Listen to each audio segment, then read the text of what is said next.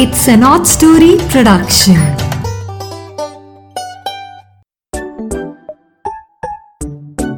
Hello दोस्तों, मीरा की नैया फिर से हाजिर है। आज वीरवार है और आपके लिए एक नई कहानी आ गई है और आज की कहानी का नाम है गधे की सोच। हाँ गधे भी सोचते हैं। भाई, कहानियों में तो सब कुछ होता है। और नीरा की नैया हमेशा आपके लिए नई से नई कहानियाँ लाती है ताकि आपके साथ कुछ नई बातें डिस्कस कर सकें। तो आज हम इस कहानी के माध्यम से कुछ नया सुनेंगे। और आपने ये कहानियाँ किस किस को सुनानी है? अपने फ्रेंड्स को कजन्स को, जो भी आपको मिलता है। हाँ सबके साथ ये कहानियाँ शेयर करनी है। जितना शेयर करते हैं ना कहानियों का खजाना बढ़ता है। आपको कोई और भी नई कहानी सुना देगा, इससे जुड़ती हुई। ये जो कहानियाँ हम आपको सुनाते हैं, ये आप अपने दोस्तों को, अपने कजन्स को किस पे सुनाएँगे? आप सुनाएँगे स्पॉटिफाई पे, गाना पे जियो सावन पे एप्पल पॉडकास्ट पे और अमेजोन म्यूज़िक पर भी। ये एप्स आप अपने प्ले स्टोर से डाउनलोड कर सकते हो। जो भी कहता है ना हमें नहीं आ रहा कैसे सुने इस पॉडकास्ट को तो आपने उनको ऐप डाउनलोड करना सिखाना है।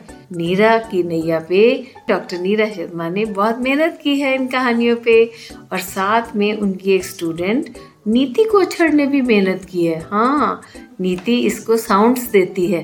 तो हम दोनों मिलकर आपके लिए लाते हैं नई नई कहानियाँ। ठीक है? तो अब हम शुरू करते हैं आज की कहानी, गधे की सोच। एक किसान के पास एक पालतू गधा और एक कुत्ता थे। वह अपने इन दोनों जानवरों से बहुत प्यार करता था। दोनों के साथ खान पान का, उनके रहने का, उनके साफ़ सफ़ाई का, हर चीज़ का वो बहुत ध्यान रखता था। वह दोनों जानवर भी उसे दिल से प्यार करते थे।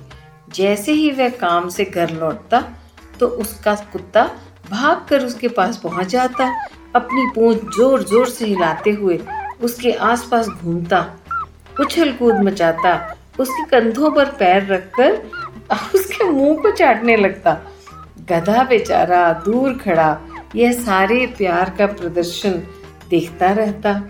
उसका भी मन करने लगा कि अगर मैं भी अपने साथी कुत्ते की तरह मालिक को प्यार करूँ तो वह भी मुझे ऐसे ही प्यार करेंगे जैसे इस डॉगी को करते हैं। उसने सोचा, मैं यह तभी कर सकता हूँ जब मेरी आवाज़ भोंकने की आवाज़ जैसी निकलेगी और मुझे इस डॉगी की तरह पूंछ हिलाना और उछल कूल करना आ जाएगा। वह रोज अजीब अजीब सी आवाज़ें निकालने लगा और भोंकने की प्रैक्टिस करने लगा। अपने शेड में कभी इधर, कभी उधर, उछलता तो कभी पूंछ हिलाता गोल गोल घुमाता, आखिर एक दिन वह अपनी समझ के अनुसार अपनी प्रैक्टिस में तैयार हो गया। जब उसका मालिक घर आया शाम को तो पहले तो डॉगी भागकर उससे मिलने गया।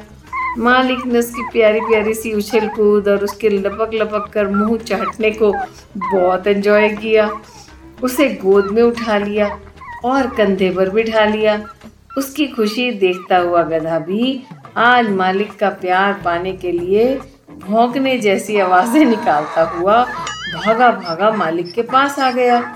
वह उछल कूद मचाने लगा, फिर पूंछ को घुमाते घुमाते मालिक का मुँह चाटने की कोशिश करने लगा। जैसे ही उसने अपनी अगली टांगे मालिक के कंधों पर रखी, मालिक संभल नहीं पाया और पीछे की ओर गिरने लगा। बड़ी मुश्किल से अपने को संभाला और अपने गधे को पीछे को धकेला।